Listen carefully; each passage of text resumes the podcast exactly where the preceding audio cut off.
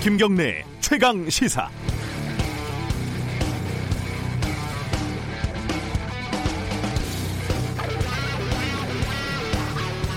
너희 젊음이 노력으로 얻은 상이 아니듯 내 늙음도 내 잘못으로 받은 벌이 아니다. 어, 영화 은교에서 노시인 이조교의 명대사였습니다. 어, 저도 나이가 46인데 적다면 적고 또 많다면 많은 나이입니다. 나이가 들수록 나쁘게 얘기하면 아재가 되고 꼰대가 되고요. 어, 좋게 얘기하면 경험과 연륜에 대한 존경심이 많아지는 건 어쩔 수 없는 것 같습니다. 아마 직장 상사가 저보다 한참 어리거나 정치적인 지도자 그러니까 뭐 대통령 등등이 저보다 나이가 적으면 신뢰하기가 그렇게 쉽지는 않을 것 같습니다. 그런데 모두 다 이런 생각을 가지고 있다고 가정을 하면 이론적으로 가장 나이가 많은 사람이 대통령도 하고 총리도 하고 장관도 하고 시장 군수도 하고 사장도 하고 전무 상무도 할 수밖에 없게 되겠죠. 나이가 사회적 지위를 결정하는 가장 중요한 변수가 되는 매우 비합리적인 시스템 인 것 같지만 사실 한국 사회가 딱 그렇습니다. 핀란드에서 34살 총리가 당선됐다는 외신 보셨나요? 85년생이랍니다. 에이, 뭐, 500, 5, 600몇 명 정도 되는 작은 나라니까 뭐 가능하겠지라고 생각하실 수도 있지만, 인구 7천만에 이르는 프랑스 대통령 마크롱도 30대에 당선이 됐습니다. 뉴질랜드도 그렇고 아일랜드도 마찬가지고요. 우리는요, 음, 대통령, 장관, 단체장, 뭐 이거 말할 것도 없고요. 20대 국회의원이 만들어졌을 때 30대는 고작 3명, 1%에 불과했습니다. 젊은 층 당선자가 매우 적다고 하는 일본, 미국만 해도 20, 30대가 7%, 8%요 정도는 됩니다. 늙음이 노력으로 얻은 상이 아닐 텐데 아, 대한민국 젊은이들은 혹시 잘못하지도 않고 벌을 받고 있는 건 아닐까요? 12월 10일 화요일 김경래 최강 시사 시작합니다.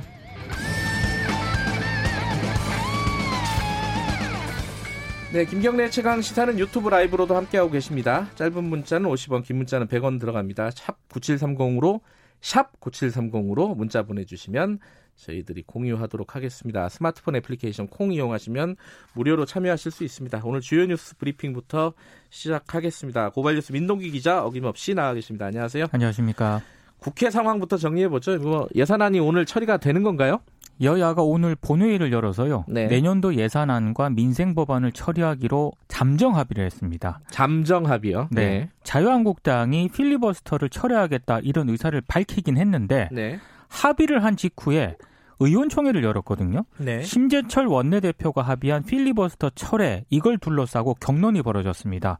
결국 내년도 예산안 합의가 완료될 경우에 한해서 필리버스터를 철회한다. 그러니까 조건부를 좀 내세웠습니다. 네. 그러니까 합의의 큰 틀은 유지를 하되 예산안 협의 때 최대한 자유한국당 의견을 반영하겠다 이런 전략으로 풀이가 되고 있는데요. 네. 더불어민주당은 심각한 유감을 표시를 하긴 했습니다만 합의가 깨진 게 아니기 때문에 여야의 예산안 협상을 지켜보기로 했습니다. 네. 만약에 여야 3당이 예산안 합의에 실패를 하게 되면 한국당을 뺀 여야 이른바 4 플러스 1 협의체가 당초 계획대로 뭐 패스트트랙 선거법 개정안, 검찰 개혁안을 예산안에 이어서 상정할 가능성도 있습니다. 네. 어, 심재철 의원이 원내대표가 당선이 됐습니다. 5선을 지냈고 당 최고위원, 정책위 의장 등 주요 당직을 두루 거쳤습니다. 정책위 의장에는 김재원 의원이 선출이 됐는데요. 네. 반황교안 표심이 작용했다는 평가가 나오고 있습니다. 원래 그 당내 다수파가 친박계이지 않습니까? 네. 친황교안계로 이어지지 않고 표심이 갈라졌는데요. 역풍이 일었다는 분석이 나오고 있습니다. 특히 황교안 대표가 최근 요직에 친한계로 불리우는 초선 의원들을 앉히면서 중진 의원들의 견제 심리가 발동한 것으로 또 분석이 되고 있습니다. 네. 황교안 대표 견제 행보가 본격화되면서 어, 중진 의원들이 네. 이황 대표 체제와 충돌을 할 것이다라는 전망도 나오고 있는데요. 상황은 좀 봐야 될 것 같습니다. 나경원 전 원내대표가 어, 심재철 후보를 밀었다 이런 얘기도 나오고 그런 있어요. 얘기도 있습니다. 예. 어제 박지원 의원이 친환계가 될 것이다라고 예측했는데 틀렸습니다. 다음 주에 물어봐야죠. 왜 틀렸는지. 어, 제가 젊은 정치인들이 좀 필요하다 이런 취지로 아까 얘기, 말씀을 드렸잖아요. 네. 그 천영수 님이 박정희가 40대 대통령이 됐다 뭐 이런 말씀을 또 해주시네요. 아. 조금 다른 얘기긴 하죠, 이거는. 그렇습니다. 예. 예. 자, 북미 관계가 이게 좀 심상치가 않아요. 좀 북한이 또 이례적으로 막말을 했습니다. 릴레이 어제 담화를 발표했거든요. 네. 트럼프 미국 대통령이 굉장히 어제 또 센 표현을 트위터에 쓰지 않았습니까? 네. 어, 여기에 대한 반발인 것 같습니다. 북한 리수영 조선노동당 중앙위원회 부위원장은 최근 잇따라 내놓는 트럼프의 발언과 표현들은 위협처럼 들리지만 심리적으로 그가 겁을 먹었다는 뚜렷한 방증이다 이렇게 지적을 했고요. 네. 김영철 조선 아시아 태평양 평화위원회 위원장도 트럼프는 조선에 대하여 너무나도 모르는 것이 많다. 우리는 더 이상 잃을 것이 없는 사람들이다. 이렇게 얘기를 했습니다. 북미가 주고받는 언사가 굉장히 거칠어지고 있는데요. 네. 한반도 정세도 좀 불투명해지고 있는 그런 상황입니다. 말이 좀 어, 수위가 높더라고요. 이번 담화들은. 그렇습니다. 네. 뭐, 트럼프 보고 잘망스러운 늙은이? 뭐 이렇게 표현을 하더라고요. 그런 표현을 쓸 수도 있다라고 이제 얘기를 하더라고요. 참 어떻게 될지. 어, 이건 뭐 우리 최강 시사에도 앞으로도 계속 좀 다뤄야 될 얘기인 것 같습니다. 네. 삼성 바이오로직스 관련된 첫 번째 선고가 있었습니다. 삼성전자 부사장들이 1심에서 실형을 선고받았습니다. 요거는 분식회계 그 회계 부정이 아니죠? 그렇습니다. 네. 예, 증거를 인멸한 혐의로 네. 재판에 넘겨진 이 부사장들인데요. 서울중앙지법 형사 24부는 이모 삼성전자 재경팀 부사장에게 징역 2년을 선고했고요. 김모 사업지원 테스크포스 부사장 그리고 박모 인사팀 부사장에게는 각각 징역 1년 6월을 선고를 했습니다. 이들은 삼성바이오 분식회계 의혹에 대한 검찰 수사가 예상되던 지난해 5월부터 네. 삼성전자 서초 사옥에서 긴급 대책 회의를 소집을 했고요. 네. 어, 이 회의에서 삼성바이오와 자회사 삼성바이오에피스의 증거인멸을 지시한 혐의를 받고 있습니다. 재판부는 일반인들은 상상하기 어려운 은닉 방법으로 사회에 큰 충격을 줬다고 지적을 했고요. 경중을 판단하지 못한 증거들이 인멸, 은닉이 돼서 실체적 진실 규명에 지장을 초래했다. 아, 그 죄책이 결코 가볍지 않다고 지적을 했습니다. 네. 특이한 건 삼성의 기업 문화도 언급을 했는데요. 부하 직원들이 상사 지시를 불법, 적법 따지지 않고 맹목적으로 수행하는 그런 문화라면 그것이 사회적 기업으로 성장해 나가는데 좋은 것인지 지적하지 않을 수 없다고 비판을 했습니다. 재판부가 또 검찰에 이 회계 부정과 관련된 수사가 오래됐는데 왜 기소를 하지 않느냐 그렇습니다. 이런 질책도 했죠. 네. 다음 소식은요? 총수 일가가 이사로 등재된 회사 비율이 점점 감소하고 있는 것으로 나타났고요. 총수 본인의 이사 등재 사례 역시 줄어들고 있는 것으로 나타났습니다. 네. 한마디로 책임 경영이 부족하다는 그런 얘기인데요. 음. 공정위가 어제 발표한 자료에서 확인된 내용입니다. 총수 일가가 이사로 등재된 기업 비율이 2015년에는 18.4%였는데 이게 매년 감소해서 올해는 14.3%까지 떨어졌습니다. 총수 본인이 이사로 이름을 올린 기업 비율도 감소를 했는데요. 지난해에는 5.4%였는데 네. 올해는 4.7%로 줄어들었습니다. 총수가 있는 49개 분석 대상 대기업 집단 가운데 19개 집단에서는 총수 본인이 이사로 등재돼 있지 않았는데요. 이 가운데에서도 10개 집단에서는 총수의 2세, 3세가 이사로 등재된 곳도 전혀 없었습니다. 한화, CJ, 뭐 신세계, 미래에셋, 네이버 등이 대표적입니다. 그럼 어디 주로 이제 분포가 되어 있느냐? 주로 사익 편취 규제 대상 회사라든가 지주 회사 등에 집중적으로 이사를 맡고 있는 것으로 나타나는데요. 한마디로 좀 돈 되는 회사. 그렇습니다. 예. 이쪽에 좀 몰아 있다는 그런 얘기입니다. 예. 근데 이사회라도 제대로 작동을 해야 되는 거 아니겠습니까? 예. 근데 문제는 국내 대기업 집단의 이사회는 여전히 100%에 가까운 원한 가결 형태로 거수기 비판을 벗어나지 못하고 있다는 점입니다. 전체적으로 보면 뭐 책임을 지려고는 하지 않고 어, 이익만 취하려고 한다. 청소 일가들이 간단하게 말하면 그런 예, 겁니다. 그런 현황이네요. 오늘이 김용균 씨 일주기입니다. 그죠? 네. 어, GM 공장에서 계속 그 문제가 어, 해결이 안 되고 있어요. 이 산재 관련된 문제가. 그 부평 공장에서 근무하던 40대 비정규직 노동자가 쓰러져서 숨진 지 열흘째가 됐는데요. 네. 아직까지 장례를 치르지 못하고 있습니다. 노조와 유족들은 진상 규명과 책임자 처벌 그리고 고용노동부의 특별 근로 감독이 선행돼야 장례를 치를 수 있다는 그런 입장인데요. 네. 어, 한국 GM 하청 업체에서 13년 근무한 비정규직 노동자 A 씨가 지난달 30일 구토와 가슴 통증을 호소하다가 쓰러져서 병원으로 옮겨졌는데 숨졌습니다. 네. 노조 등에서는 어, 숨진 A 씨가 지난해 10월부터 한 달 근무하고 한 달 쉬는 무급 순환 휴직 강요라든가 네. 열악한 노동 환경 때문에 숨졌다 이렇게 주장을 하고 있는데요. 특히 이제 임권수 한국 GM 비정규직 부평 지회장은 이 숨진 A 씨가 유해물질 노출 예방을 위해서 배기 시설 설치라든가 방독면 착용 여부 등에 대해서 문제를 제기했지만 외면을 당했다 이렇게 네. 주장을 하고 있습니다. 근데 노조와 한국 GM이 현재 대화조차 없는 상태이기 때문에 사태가 장기화될 것으로 예상이 되고 있습니다. 네, 오늘 김영균 씨 일주기 맞아서 어, 태안 화력발전소에서 근무하시는 분 조금 이따 연결을 해보도록 하겠습니다. 네. 뉴스 브리핑 여기까지 듣겠습니다. 고맙습니다. 고맙습니다. 민동기 기자였습니다. 김경래 최강 시사 듣고 계신 지금 시각은 7시 36분 향해 가고 있습니다. 최강 시사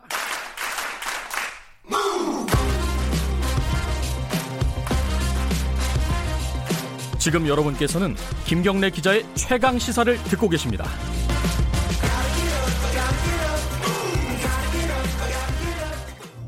너처럼 억울하게 죽는, 죽고 다치는 사람들이 그동안 수만 명에 달한다는 것을 보고 얼마나 놀랍고 분노스러웠든지 너를 비록 살릴 순 없지만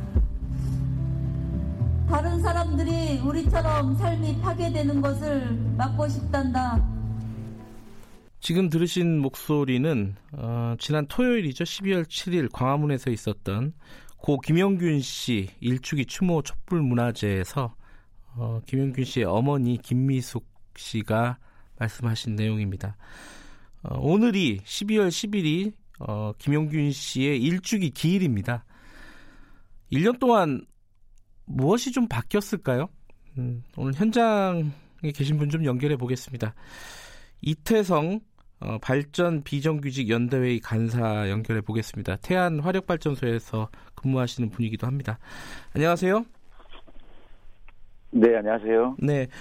어, 오늘 일주기면은 그 태안 화력발전소에서 추도식이 예정돼 있나요? 예, 그 열, 11시에 네. 그, 고 김영균 노동자의 책임자였던 사람들을 그 경찰에서 네. 얼마 전에 그 무혐의 무혐의 처분이 됐어요. 아하. 아, 그래서 그 관련해서 그 서산 검찰청 앞에서 기자회견을 11시에 하고요. 네. 그다음에 13시에 그 고인이 사망하셨던 태안화력발전소에서 추모식을 음. 함께 합니다. 어, 그 책임자들이 무혐의 처리가 됐다는 거는 왜 그랬던 거죠? 그 이유가 있었을 거 아닙니까? 무혐의 처리의 이유가? 어. 뭐 현재 산업법상에는 네. 그 대표이사나 네. 부, 분사에 소속되어 있던 그것을 실질적으로 경영하던 사람들에 대해서는 처벌할 수 없는 음, 이 때문에 네. 그 현장에 있는 말 그대로 꼬리 자르기 형태의 현장에 있는 그 책임자들만 네. 처벌을 네. 받는 구조이거든요. 아. 그런 것들이 이번 사회적 여론을 많이 그렇게 불러일으켰던 김영균 사건에서도 여전히 네. 그렇게 될 수밖에 없었던 것 같습니다. 음, 그 김영균 씨가 어, 안타깝게 사망한 이후에요. 이 산안법이라고 네 보통 얘기하죠. 산업안전보건법이 개정이 됐잖아요. 네네. 개정이 되고 나서도 뭐 특별히 그런 부분에 대해서는 개선이 안 된 모양이에요? 뭐 일정 부분 책임자에 대한 처벌을 어, 좀 수위를 올려서 네. 한 부분이 있었지만 네. 실제로 범위 처벌하지 않기 때문에 네. 이런 죽음의 그 수레바퀴들이 계속 이어질 수밖에 없는 음. 그런 구조인 것 같습니다. 그래서 어, 중대기업 제 처벌법이라든지 이것들을 더 강화할 수 있는 법들이 네. 어, 반드시 마련돼야 되는 게 지금 현재 노동 현장에서 일하는 노동자들의 그 목소리에 담겨 있습니다. 그 이태성 간사님도 같은 화력발전소에서 일하시잖아요. 네, 예, 그렇습니다. 예. 어, 업무가 어떻게 좀 비슷한 업무인가요? 그 고 김용균 씨의 업무와 이태성 간사님의 업무가? 아, 저도 발전소에서 한 20년 정도 일을 하고 있습니다. 아, 그러세요? 네, 네. 어, 기, 예, 예. 김혜균 노동자와 똑같은 업무를 또 했었고요. 네. 또 발전소에는 또 경상적 정비하는 업무들을 하시는 노동자들도 있으세요. 네. 기계들을 고치는 네. 그런 업무도 저는 같이 함께 했습니다. 예. 그 김영민 씨 사망 이후에요. 뭐 특조위나 네 이런 데서 권고안을 많이 내놨잖아요. 그게 이제 언론에서 보기에는 22개 건고안을 내놨다 그러는데 그때 당시에 이제 문제가 됐었던 것 중에 어, 몇 가지가 언뜻 기억이 나는 게 예컨대 2인 1조 근무를 안 했다라든가 혹은 뭐 마스크 부분 이런 부분들을 좀 좋은 걸로 교체를 해달라 이런 권고안들이 나왔던 것 같은데 그거는 좀 지켜지고 있나요? 현장에서 가장 기본적으로 먼저 선행됐던 부분이에요. 네. 그래서 정부도 사실 긴급 안전대책이라고 해서 네. 수많은 대책들을 쏟아냈죠. 네네. 그래서 가장 기본적인 대책이 뭐냐면 네. 저희가 발전소에서 그 발생하는 석탄에서 네. 1급 발암 물질이 발생한다는 걸 사실 몰랐어요. 어. 그러니까 발전 그러니까 그런 것들을 흡입하면서 일을 한다는 거를 발전사는 그 성적서라든지 이런 것들을 분석해서 데이터를 가지고 있어서 알고는 있었지만 네. 실제로 저희한테 알려주질 않았어요. 예, 예. 그래서 저희는 이번 어, 발표를 보고 어, 강하게 요청을 했죠. 사실 1급 발암 물질을 막을 수 있는 것들은 특급 마스크를 지급해야 되거든요. 네. 근데 현장에서 지금 지급되는 마스크들은 1급에서 2급 마스크밖에 지급을 하지 못 않고 있어요. 아니 특급 방진 마스크 지급하라고 권고하지 않았었나요? 네 그렇게 권고를 했는데 예, 예. 어, 여전히 그 발전사는 공문 하나 보내서 하청업체 일, 특급 마스크 지급해요 라고 이렇게 공문 하나 보냅니다. 예, 예. 하청업체는 예. 기존의 산업 그 구매했던 1급에서 2급 마스크들이 많이 있을 거 아닙니까? 예, 예. 그것을 다 쓴 후에 특급 마스크를 지급하겠다는 입장이에요. 아하. 그러니까 여전히 책임의 책임이 예. 그 공백 상태가 유지되고 있는 상황이고요. 네. 그리고 이 단적으로 1급 마스크는 1급에서 2급 마스크는 700원밖에 안 해요. 네네. 근데 특급 마스크는 한 2,950원 정도 하거든요. 네. 결국은 이 돈 때문에 이런 것들도 실제로 많이 지급하지 않고 있는 거죠. 음. 그리고 옆에 누군가 있어야지만이 네. 2인조가 돼야지만이 지금 사실 김영규 같은 사, 그 사방을 제2의 김영균, 제3의 김영균이 안 나타날 텐데 네. 실제로 2인 1조도 지금 현장에 필요한 인력은 490명 정도가 더 필요하거든요. 네. 근데 실제로 2인 1조가 안 되는 구간들이 지금 너무너무 많아요. 그래서 아.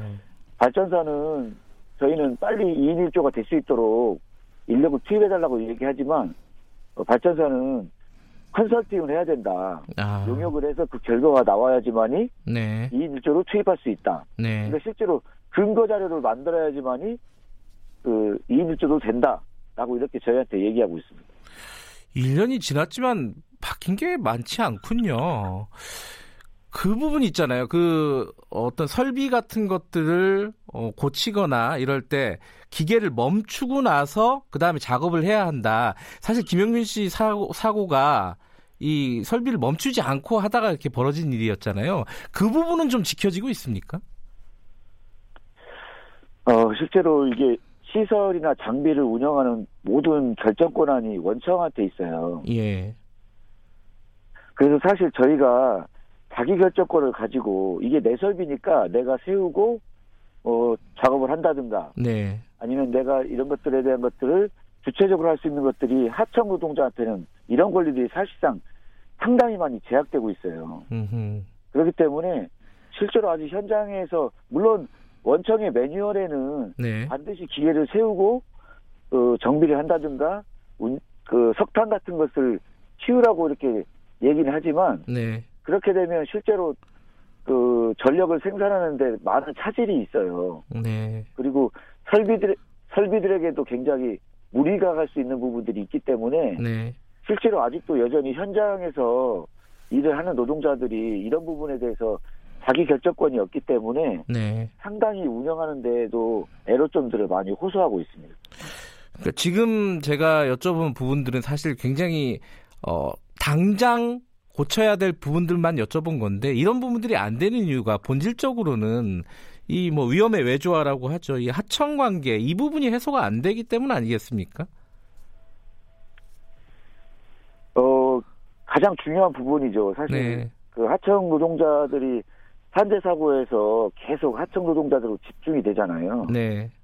그래서 실제로 저는 제가 생각하기에는 이게 정규직이든 네. 비정규직이든 그리고 특히 또 외, 여성이든 남성이든 외국 노동자든 간에 네. 생명을 가장 우선시해야 된다고 생각을 해요. 네. 이런 것들을 정, 정책적으로 만들지 않으면 네. 그리고 이런 것들에 대한 가장 기본적으로 할 수 있는 것들은 아까 말씀드렸던 자기 결정권을 가지고 일할 수 있는 구조가 돼야 된다고 생각하거든요. 음, 네. 그런 것들이 결국은 그 공공기관 특히 발전소에서 이렇게 외주화되고 민영화됐던 부분들을 다시 재공영화하고 그다음에 국민의 생명과 안전을 지킬 수 있는 이런 구조적인 것들을 개선하지 않으면 결국은 또 발전소나 아니면 여러 영역들에서 제2의 김영균, 제3의 김영균은 나올 수밖에 없 다고 현장에 있는 노동자들은 지금 말하고 있는 것입니다. 지금 뭐 이런 도급 금지, 직접 고용 이 부분들은 조금 사회적인 합의가 필요하고 아까 말씀하신 절차가 필요하긴 하지만은 지금 당장 뭐 네. 제도적으로나 아니면 어떤 필요한 그 지금 당장 어떤 고쳐야 될 부분들, 시급히 도입해야 될 부분들 이런 부분들을 좀 정치권이나 사회에 좀 말씀해 주신다면 어떤 부분이 있을까요? 어 사실 이게 발전소에 대한 문제로 북한에는 좀 그렇지만 실제로 공적인 영역을 20년 동안 민영화해서 오랫동안 그 외주화했던 부분들이 있어요. 네. 그래서 실제로 민간업체가 그 노동자의 노무비까지 40에서 60% 착복을 했거든요. 네. 많이 언론에 나오긴 했지만. 네. 근데 앞으로 이런 것들을 제, 어떻게 개선할 거냐라고 대책을 정부가 내놓은 건 뭐냐면 그 민간업체의 노무비까지 착복했던 구조와 플러스해서 이윤과 일반 관리까지 지급, 지급을 하겠다. 네. 그리고 거기에서 심지어 부가세라고 해서 부가세도 지급하는 구조거든요. 네. 그러니까 실제로 국민이 이 운영하는 사실 국민의 전기요금에서 이런 것들을 부담하는 거거든요. 네. 그러니까 결국은 어, 민간으로 많은 영역들을 했던 부분들을 이제는 다시 네. 낭비하는 정책이 아니라 이런 정책들을 폐기하고 다시 공공성을 강화하는 네. 국가가 운영적인 시스템을 만드는 것들로 바꿔야 되는 것이 분명히 네. 필요합니다. 네. 그런 것들이 정규직화도 될 수 있고 반드시 그런 것도 정규직화를 통해서 만들어야 된다고 저는 생각합니다. 네, 공공성을 강화하는 방안 역시 그게 본질적이다 이런 말씀이시네요. 오늘 그 추모식 잘 치르시고요. 네 어, 앞으로도 뭐 네네. 이런 일들이 변화가 제대로 이루어지고 있는지 저희들도 한번 보겠습니다. 오늘 말씀 감사합니다. 네네. 이태성 발전 비정규직 연대회의 간사였습니다.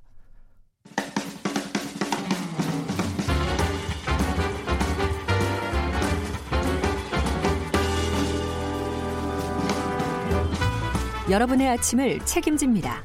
김경래의 최강 시사. 네, 최강 스포츠 어, KBS 스포츠 취재부 박주미 기자 나와 있습니다. 안녕하세요. 네, 안녕하세요. 어, 오늘 이 얘기 한 번 더 해보죠. 어제 안 나오셔가지고. 네. 못 나와서, 네. 어제 못 나와서. 손흥민 선수 골 얘기 좀 더 해보죠. 이게, 어, 봐도 봐도 재밌긴 하더라고요, 이 영상은. 그죠? 네. 네. 이 여우는 뭐 한 달, 뭐 1년은 갈 것 같은데, 지난 주말 경기였었죠. 토트넘이 네. 번리하고 프리미어 리그 경기를 했었는데, 네. 전반 32분에 70여 미터를 달려서 폭풍 질주 드리블 돌파로 골을 넣었습니다. 네. 시즌 10호 골이었고, 이 골은 정말 전 세계가 다 놀랄 정도였고. 그 정도예요? 음. 그 상대 선수가 한 7, 8명이 손흥민 선수를 막으려고 막 달려 들어갔는데도 불구하고 아무도 손흥민 선수를 막지 못했잖아요. 좀 신기하더라고요. 왜 아, 너무 빠르, 그러니까 현장에서 보는 거하고 화면으로 보는 건 다르잖아요. 그렇죠, 다르죠. 저거 옆에 막으면 되는데 왜 못 막지? 막 네. 이런 느낌이 있더라고요. 네, 그래서 오늘 그 얘기를 좀 하려고 하는데요. 네. 속도를 보니까 그 저희가 이제 제 시간을 재봤어요. 아 그래요? 네. 네. 볼 터치를 처음 했을 때부터 슈팅하는 순간까지. 네. 12초밖에 안 걸렸거든요. 정확히는 11.48초. 음. 네. 그 거리가 이제 토트넘 진영의 페널티 박스 근처에서 상대 골문 근처까지니까 네.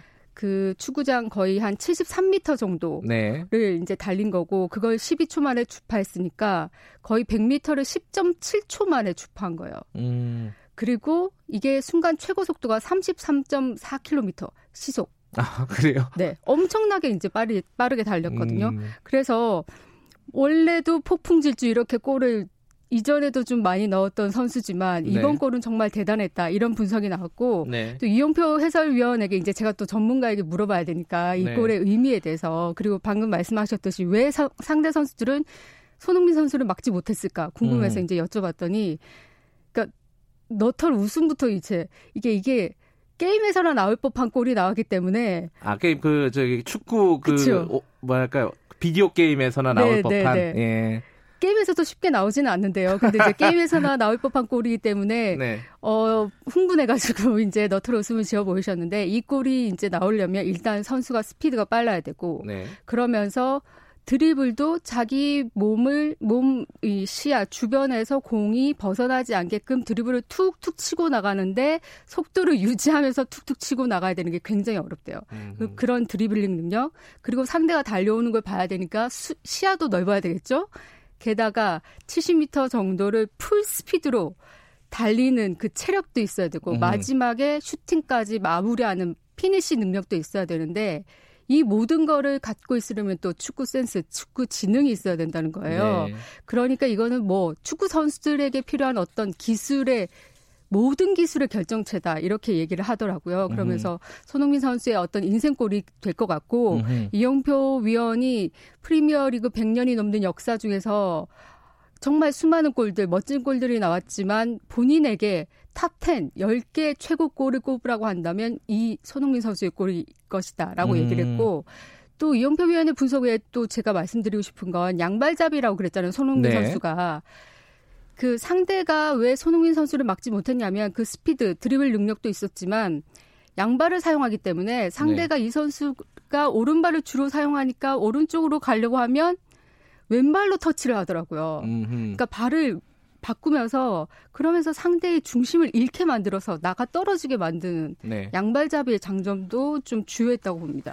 근데 이게 우리나라만 흥분하는 거예요? 아니면 다른 나라들도 다 이렇게 어, 깜짝 놀란 겁니까? 어떻습니까? 외신들 보면은? 외신들이 이렇게까지 반응할 줄은 저는 몰랐어요. 그래요? 영국 음. 현지에서도 뭐 난리가 났지만 네. 스페인, 독일 등 뭐 이제 유럽 최고 리그에 있는 나라들도 극찬했고요. 음흠. 그리고 보통 이제 손흥민 선수가 잘하면 중국이나 일본 등 아시아 국가들은 좀 약간 시샘하고 질투해서 음. 이 극찬하는 언론이 별로 없었거든요. 네. 그런데 중국과 일본에서도 정말 대단한 골이었다 이렇게 극찬하는 이런 평가가 많이 나왔었어요. 네. 국제 축구 연맹도 그 소셜 미디어 공식 계정에 이거는 푸스카스상 후보다 이게 올해 최고의 골을 언급하는 용어거든요. 네. 올해 최고의 골에 후보에 올릴 만한 골이다. 라고 음. 평가했고 그러면서 이제 전설들의 이름들이 소환되기 시작했습니다. 이 손흥민 선수의 골이 과거에 우리가 되게 유명했던 선수들이 넣었던 골과 비슷하다 이러면서 음. 특히 이제 모리뉴 감독은 토트넘의 모리뉴 감독은 브라질의 호나우두를 보는 것 같다. 네, 손나우드라 그랬죠. 그래서? 네, 그래서 네. 손나우드라고 그랬죠. 네. 그리고 이제 스페인과 멕시코 매체는 아르헨티나의 마라도나 음, 같다. 다 나오는군요. 유명한 그쵸? 선수들은. 네. 네. 그리고 미국 언론의 평가도 되게 흥미로웠어요. 미국 CBS 스포츠가 스포츠 역사책에 넣어야 할골 같다. 이렇게 표현했어요. 다들 극찬을 하고 있군요. 네네네. 뭐 앞으로도 어, 이런 골 한, 한두 개 더 넣었으면 좋겠습니다. 그렇죠. 어, 73m를 12초에 뛰었는데 100m를 10초에 뛰었다고 하는 건 계산이 엉터리다. 이런 말씀을 아, 김성수 님이. 이게 계산을 제가 해봤는데. 15초쯤 되겠다. 그죠? 예. 네. 알겠습니다. 오늘 말씀 감사합니다. 네. 스포츠 취재부 박주미 기자였습니다. 김경래 최강사 1부는 여기까지 하겠습니다. 잠시 후 2부에서 뵙겠습니다. 8시 5분에 뉴스 듣고 돌아옵니다.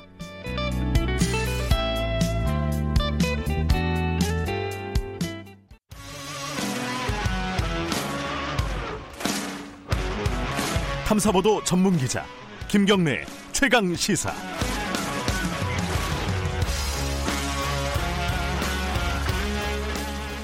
네, 김경래 최강 시사 2부 시작하겠습니다. 매주 화요일 어, 전국의 가장 뜨거운 현안을 여야 의원 두 분과 이야기 나눠보는 시간입니다. 최고의 정치 오늘도 여야 국회의원 두 분 나와주셨습니다. 더불어민주당 김종민 의원 안녕하세요. 안녕하세요. 네, 네. 그리고 자유한국당 김연아 김현아 의원 죄송합니다 나와 있습니다. 안녕하세요. 네, 안녕하세요. 네. 어, 김연아 의원님처럼 마이크를 좀 가까이 대시고 말씀해 주시면 감사하겠습니다. 네. 오늘 할 얘기가 많습니다. 자, 김경래 최강시사 유튜브 라이브로도 함께하고 계십니다. 네. 이 정치인 분들 나오시면은 문자 많이 주시는데요. 제, 가 대신 물어보겠습니다. 샵 9730으로 보내주시고요. 짧은 문자는 50원, 긴 문자는 100원입니다. 스마트폰 애플리케이션 콩, 유튜브 댓글 이용하시면은 무료로 이용하실 수 있습니다. 자, 국회 상황부터 정리를 해야겠죠. 오늘이 정기국회 마지막 날이 거고요. 그죠? 오늘 예산안 통과를 하고 필리버스터 철회하고 패스트트랙 법안은 오늘 안 올린다. 이게 어제 합의였던 것 같은데 어, 자유한국당 의총에서 뭐가 좀 달라진 것 같아요. 이거는 김연아 의원님이 먼저 좀 말씀해 주세요. 이게 필리버스터 철회 안 하기로 또 다시 입장을 바꾼 거예요. 어떻게 되는 겁니까 이게? 음, 우선 제가 여의도 출근하다 보니까 오늘 미세먼지하고 안개가 굉장히 많이 꼈더라고요. 다른 얘기를. 어, 아니요. 근데 뭐 약간 지금 국회 상황도 그런 것 같아요. 아하, 비유를 하셨군요. 예. 예. 음, 어제 이제 그 협의안이라고 사실은 언론에 조금 나간 게 네. 저는 약간 어. 좀 잘못 나갔다. 왜냐하면 네. 저희가 의총에서 받은 건 가안이라고 했습니다. 어, 사인도 없었고 네. 의총 추인을 받는 조건으로 해서 이제 원내대표가 가서 의견을 조율하고 오신 건데요. 네. 어, 일단 내용적인 걸 좀 말씀을 드리자면 어, 예산안이 지금 4 플러스 1이라고 하는 정체도 불분명 불분명한 네. 그런 협의체에 의해서 진행이 되고 있었습니다. 네. 어, 한국당은 배제되고요. 그런데 그걸 오늘 지금 통과시킨다는 거가 1번입니다. 네. 저는 민생법원보다 예산이 더 중요하다라고 하는 그런 어떤 여당의 그 좀 뉘앙스를 읽을 수 있었고요. 네. 현실적으로 저희가 동의하고 동의하지 않고를 떠나서 어 저희 그 한국당을 포함한 어, 원래 예결위가 논의하던 예산은 지난주에 스톱이 됐거든요. 근데 지금 4 플러스 1이 논의하다가 다시 하루 만에 통과를 시키려면 우리가 예산 시트 작업이라고 하는 것이 있습니다. 네. 이게 기술적으로 가능하냐? 의원님들은 가능하지 않다. 그러면 음. 이거 전제 조건 자체가 잘못된 게 아니냐. 어, 다만 이제 어제 저희는 어, 민생 법안에 대해서는 조속하게 통과를 약속하자. 네. 나머지는 근데 이게 지금 믿을 수 있는 협상 아니냐라는 네. 얘기가 좀 중론이었습니다. 그래서 뭐, 예. 어제 의총의 추인이 없었고요. 결국은 이제 원내대표가 아, 저희가 그 예산안 심의부터 걸림돌이 되다 보니까 밤새 그럼 예산이 논의되는 걸 보고 아침에 결정하자 이렇게 좀 결정을 보류하신 거죠. 더불어민주당 얘기도 들어야겠죠, 김정민 네. 의원님.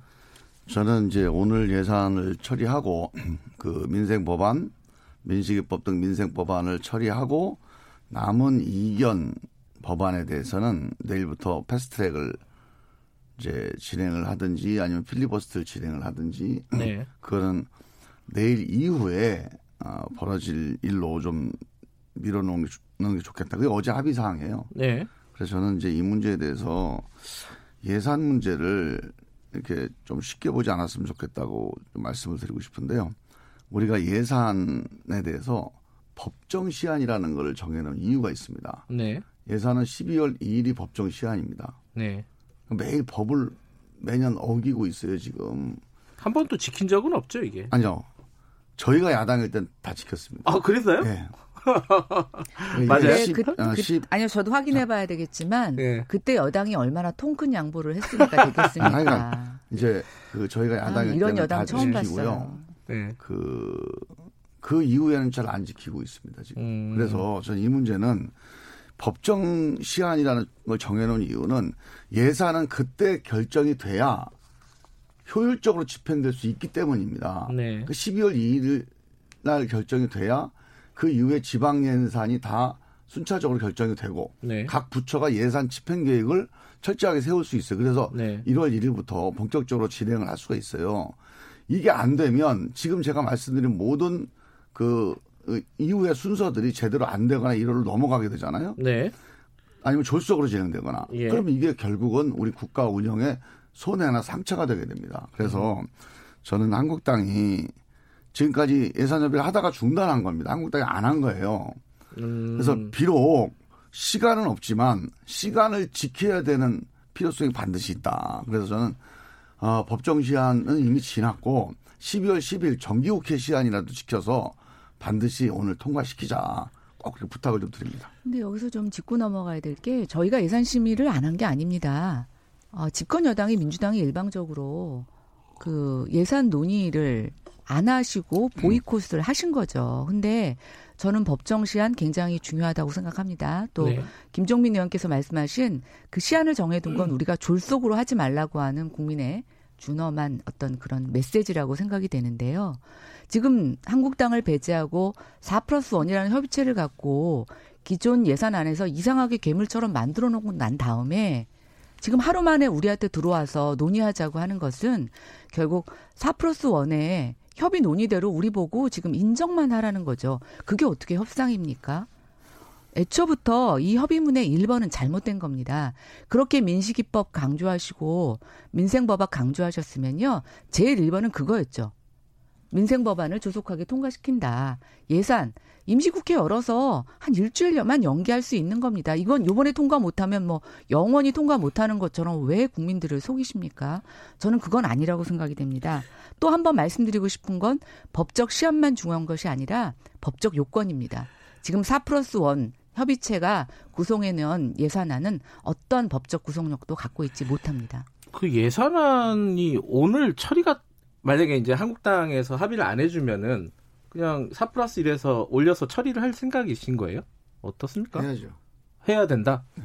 어, 그러면 한국당에서는 당연히 또 큰 반발이 예상이 되잖아요. 예상되는. 그거는 이제 우리가 한국당의 이런 네. 침대 축구 내지는 뭔가 이 발목 잡기를 한국당이 정치적으로 하는 건 어쩔 수 없어요. 그럼 그 사람들이 책임지면 됩니다. 네. 국민들한테 또 선거에서. 근데 국정 운영에 영향을 미치면 안 돼요. 그런 게. 음흠. 그래서 저는 만약에 오늘도 통과를 못 시킨다 그러면 지금 한국당 얘기대로 일주일이 걸릴지 열흘이 걸릴지 모르는 일이에요. 음흠. 사실은 원래 법은 어떻게 되냐면요. 그냥 정부 안대로 통과시키라는 게 법의 명령입니다. 네. 아, 그럼 정부 안대로 통과시키세요. 거예요, 그래서 이 문제에 대해서는 지금 한국당이 어 협의를 했니 못했니 하고 있는데 다 한국당 책임입니다. 100%. 그래서 한국당이 지금까지 논의한 내용으로만 따지고 보더라도 네. 한 7, 80%까지는 거의 논의가 됐어요. 그러니까 마지막 안 된 거는 빨리 결정을 하시고 만약에 이 결정이 안 된다.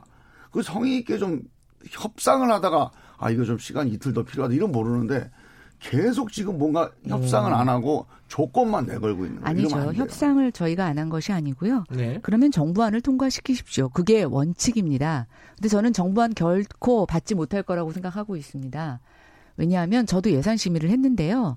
지금 정부안보다 각 의원들을 통해서 증액된 예산이 훨씬 더 많습니다. 음흠. 원래는 정부안에 담았어야 되는데요. 정부안에 뭘 담았는지 정부안에는 엄청나게 쓸데없는 것만 있고 의원들을 통해서 그동안 챙기지 못한 민생 예산들이 엄청나게 들어가 있습니다. 뭐 교사들의 임금 수준을 정상화한다든가 복지 서비스 제공 수혜자들에 대한 임금 현실화 부분도 다 의원 입법으로 들어가 있는데요. 지금 이제 이런 식으로 어, 원안을 통과시키게 되면 아마 정부는 엄청난 지금 헛발을 디딜 거라고 생각이 됩니다. 그래서 예산을 원안대로 통과 못 시키는 겁니다.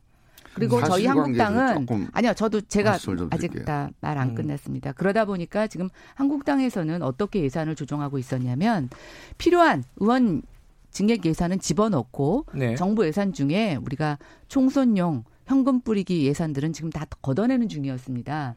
근데 여당도 일부 수용하셨어요. 그래서 이제 저희가 그 안을 만들어가고 있는 중이었는데 갑자기 지금 선거법 협상이 안 되니까 민주당에서 먼저 예산 협의 중지시키신 거고요. 이제 와가지고 4 플러스 1이라고 하는 일종의 우리가 야합 대상이라고 하는 군소 정당과 네. 예산을 논의하시면서 선거법하고 공수처법을 강행하시겠다. 이건 도대체 무슨 농단입니까?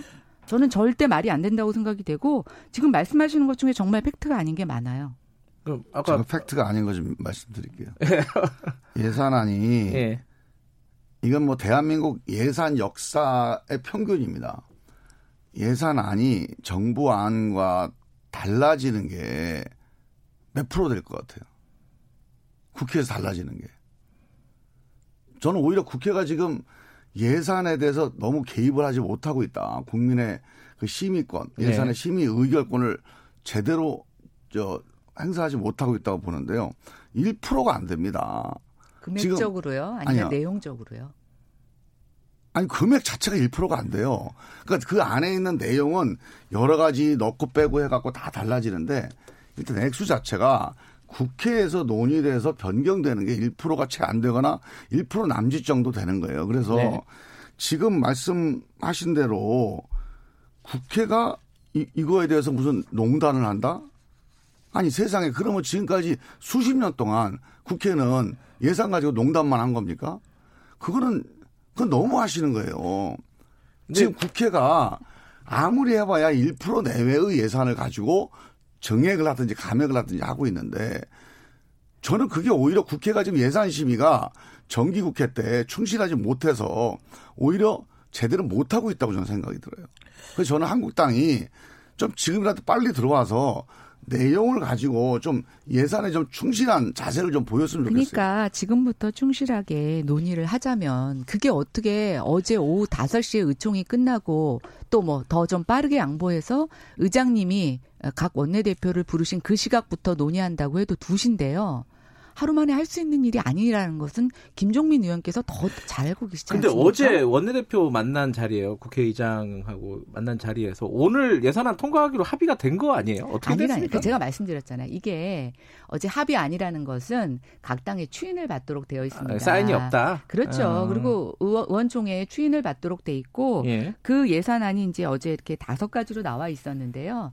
제가 이제 들리는 흐물로는 어제 어, 저희 심재철 원내대표는 당선되시고 나서 바로 올라가신 거예요. 네. 예, 당선 소감만 얘기하시고. 네. 그리고 이제 또 뭐 수석이나 이런 사람들이 그 같이 들어간 것이 아니라 이제 혼자 들어가셨거든요. 네. 나머지 분들은 뭐 나경 원내대표하고 여태까지 계속 논의를 하시던 분이지 않습니까? 네. 근데 뭐 우우하면서 뭔가 좀 이렇게 당장 어제 강행 처리했던 것은 안 하기로 한다라고 하면서 뭔가 좀 그런 화해 무드를 만드셨다고 생각 얘기를 들었어요.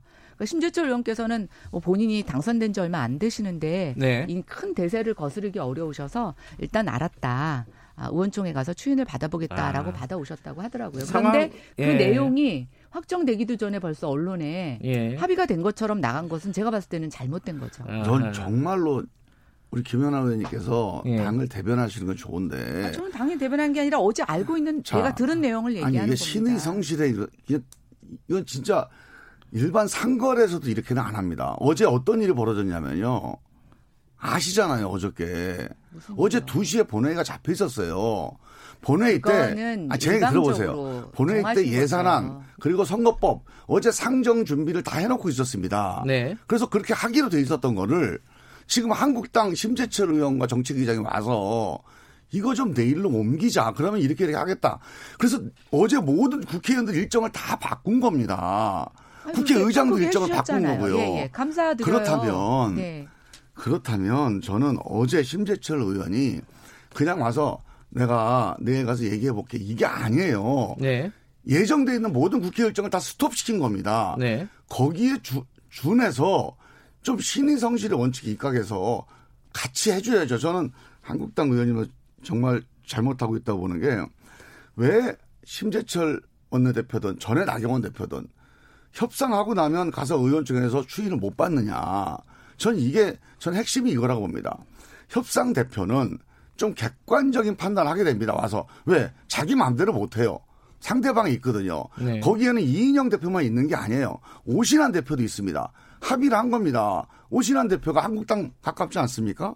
그분하고 같이 합의했다는 것은 뭔가 객관적으로 아 이거 불가피하겠구나 이렇게 가야 되겠구나 그렇게 판단한 거예요. 한국당 가면 뒤집힙니다. 왜 그러냐? 한국당 의원님들이 지금 딴 생각을 하고 있는 거예요. 정말 객관적인 판단, 국민들이 원하는 판단이 아니고 뭔가 계속 자기끼리 뭔가 자기 지지자들과 뭐 광화문 여론이 태극기 여론인지 모르겠는데 좀 왜 그렇게 하시는지 모르겠어요. 적어도 원내대표를 뽑으셨으면 원내대표가 다른 당 대표하고 합의한 것 또는 합의를 위해서 뭔가 정리한 거는 존중을 해 주셔야 됩니다. 이게 오늘이 마지막이에요, 정기국회. 어떻게 하려고 그래요, 지금. 그것도 국민을 호도하시는 건데요. 국회는 정기국회만 일하라고 하는 게 아닙니다. 언제든지 임시국회를 열어서 1년 365일 맘만 먹으면 일을 할 수 있습니다. 제가 오히려 대묻고 싶습니다. 민주당 의원님들 이제 지역 일정 때문에 지역 일 하시려고 얼른 정기국회 안에서 얼렁뚱땅 끝내고 가고 싶어 하시는 것 같은데요. 국정 그렇게 하시면 안 됩니다. 또 하나 어제 그러면 본회의를 강행하려고 했다가 양보하면 우리는 모든 것을 다 양보하고 민주당이 하자는 대로 해야 합니까? 그게 어떻게 협상의 정치입니까? 그런 게 아니죠. 제가 그러 어제 말씀드렸잖아요. 어제 어, 일방적으로 2시에 국회 본회의를 열기로 한 것에 대해서 저희 원내대표 선출과 관련해서 그걸 밀어주신 것은 진심으로 감사드립니다. 그리고 그게 협상의 정치이고 협치입니다. 그런데 그다음부터 논의해야 되는 것은 이게 우리 지금 개인들끼리 서로 니꺼 네 내꺼 챙기는 게 아니지 않습니까? 내년도 나라 살림입니다. 그리고 국민들이 지금 세금 늘어나고 잠깐만 나라에서 돈 퍼주는데 이게 지속 가능한 건지에 대해서 많은 의문점을 갖고 계세요. 그러면 국회가 20대 국회가 최악이라는데 지금 마지막으로 국민에게 봉사할 수 있는 일이 뭐겠습니까? 예산을 엄밀하게 따져서 이것을 우리가 심사하고 필요한 데 늘리고 필요 없는 것은 깎고 이런 일을 마지막까지 하는 거죠. 알겠습니다. 저는 네. 그것에 네. 대해서 자꾸만 남 탓하실 필요 없다는 생각이 들고요. 어떠한 형태로든 합의를 끌어서 끌어내서 이것을 통과시키는 게 여당의 책임입니다. 자, 요거 한 가지만 말씀드릴게요. 짧게요. 예. 지금 그 음, 정기국회 다음에 임시국회가 있다고 말씀을 주셨는데 그 정기국회에서 빨리 예산하고 지금 있는 199개 법안을 통과시켜야 임시국회가 또 필요해요. 지금 우리 법사위에만 올라온 법안이 지금 한 150여 개가 지금 밀려 있습니다. 그 올해 안에 이거 지금 법사위에 올라온 법안 상임위 의결이 됐다고 하는 것은 국회 내에서 어느 정도 의견이 좀 모아졌다는 거거든요. 그것도 우리가 처리를 못하고 내년 선거한다. 이건 진짜 넌 문제가 있다고 봐요. 그러니까 그래서 저도 12월 아, 내내 들어보세요. 12월 내내 아무도 하지 마시고 우리 국회 열자고요. 지금 이렇게 중간에 끼어들면은 네. 제가 짧게 할 수가 없어요.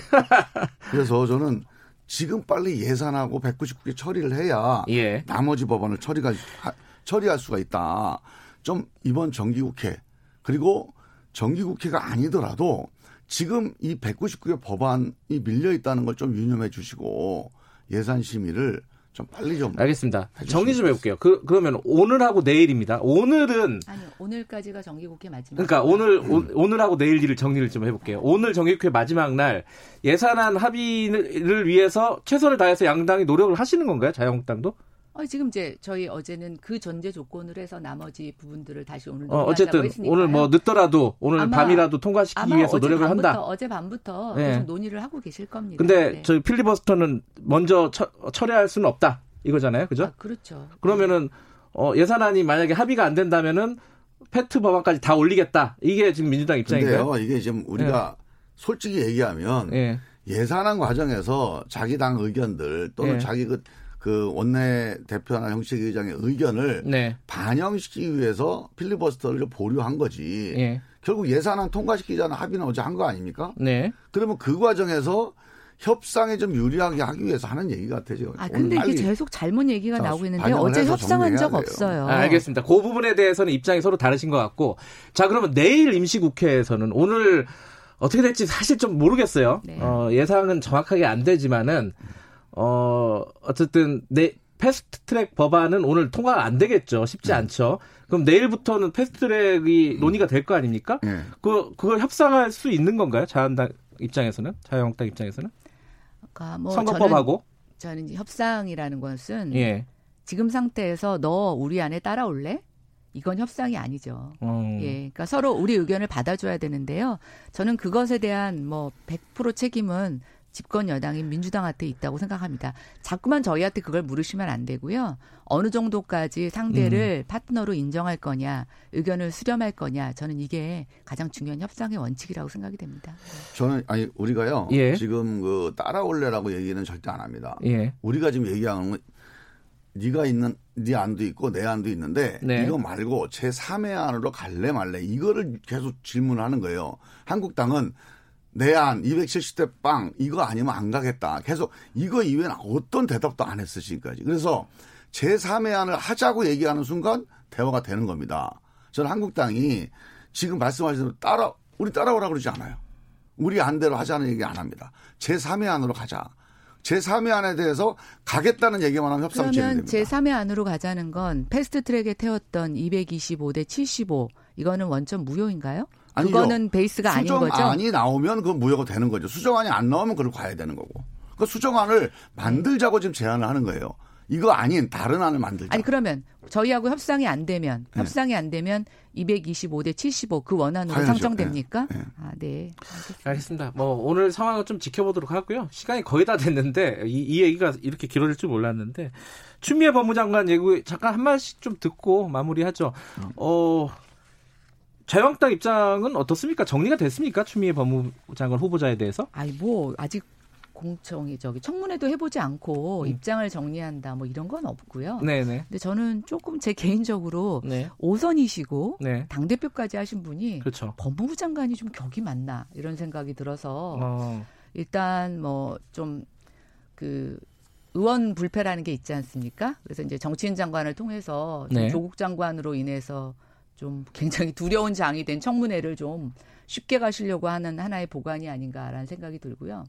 두 번째는 이제 아까 말씀드린 것처럼 좀 이렇게 장관의 격이 그동안의 관례를 껴는, 깨는 게 혁신적이신 건지 아니면 민주당에 대해서는 그런 좀 계층을 아예 없으시려고 하시는 건지 좀 이해가 가지 않는다는 생각이 들고 또 하나 지금 청문회 앞두고 계속 검찰과의 어떤 대립각을 얘기하시면서 어 검사 검 법무 검찰의 인사권 얘기를 계속 하고 계시는데 국민들은 의심하고 계십니다. 아, 윤석열 총장이 대통령과 여당 맘대로 되지 않으니까 드디어 이제 인사권을 휘둘러서 어, 윤석열 총장을 좀 제어하려고 하는 게 아니냐 그런 측면에서 어, 추미애 전 대표가 좀 이렇게 나서신 그 전면에 나서신 게 아닌가라는 알겠습니다. 생각이 듭니다. 여당 입장도 들어보죠. 네.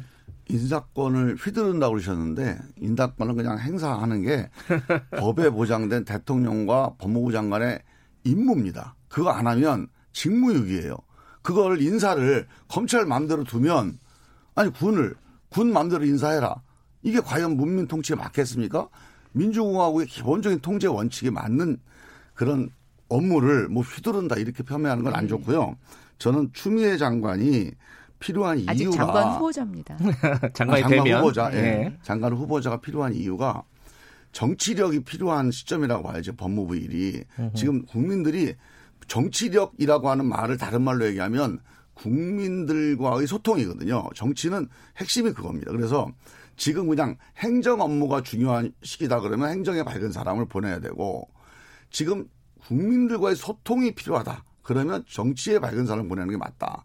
그래서 추미애 대표가 가게 되면 저는 국민들의 이 걱정, 지금 말씀하신 대로 야 법무부 장관이 검찰하고 공정하게 하겠냐, 또 검찰이 저 국민들 말을 듣겠냐 이런 문제들에 대한 우려를 정치적으로 잘 해결할 수 있는 그런 적임자다. 얘기하시는 것 같은데요. 제가 마지막으로 아니에요. 한마디 드리자면 어, 10초. 예.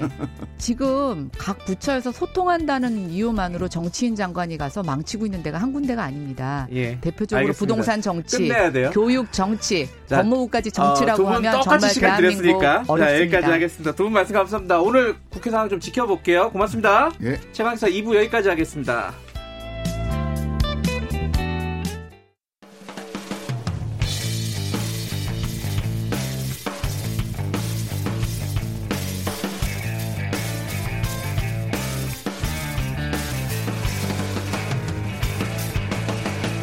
김경래의 최강 시사.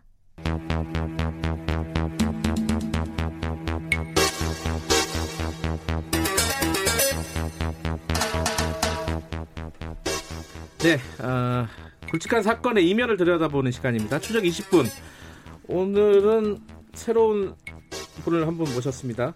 어, 박준 변호사는 원래 계속 나오시는 네, 안녕하세요. 예, 박준입니다. 여전히 나와주셔서 감사합니다. 네, 감사합니다. 그리고 오늘 특별히 신장식 변호사님 초, 초대했습니다. 반갑습니다. 아, 네. 네. 반갑습니다. 예. 신장식입니다. 예. 오늘 오늘 변호사님이 두 분이시네. 그죠? 법적인 얘기를 아주 엄밀하게 네. 나눌 수 있을 것 같습니다. 오늘 주로 할 얘기는 그거예요. 김 무슨 사건이라고 해야 되나요? 이게 김기식 사건이라 아, 아 죄송합니다. 죄송. 아 내가 왜 이러나? 김기현 사건이라고 해야 되나? 네. 아니면은 뭐 청와대 하명 수사 의혹 사건이라고 해야 되나? 뭐 검경 갈등 사건이라고 해야 되나 모르겠습니다. 어쨌든 그 사건에 대해서 좀 얘기를 나눠보겠습니다. 아, 저는 이 사건은 고래 효과, 나비 효과 말고 고래 효과 사건 뭐 이렇게 불러야 되나, 되지 않나 하는 생각도 들어요. 하명이란 얘기를 먼저 이게 뭐 얘기 좀 나누기 전에 네. 저는 이 얘기를 한번 좀 하고 싶습니다. 네. 법적인 얘기인데요.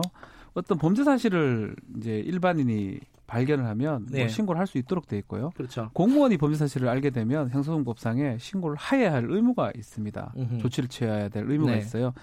근데 이 사건 사실 중요한 거는 당연히 범죄 사실 발견이 되면 뭐 이첩을 하든 하명을 하든 용어는 전 중요하지 않다 생각이 들고 네네. 당연히 알려야 되고 수사가 돼야 되는 거는 뭐 맞는 건데 네. 그게 공무원이 알았다면 근데 지금 문제는 그 알리고 그 과정에서 선거에 개입하려고 부풀리거나 아니면 조사를 강요하거나 강압했거나 음. 뭐 그런 일들이 이제 발생했으면 이제 이게 문제가 되지 이걸 자꾸 하명했다 이 얘기를 하는 거는 조금 본질에 저는 법하고는 맞지 않다 생각이 들어요. 좀 프레임이다.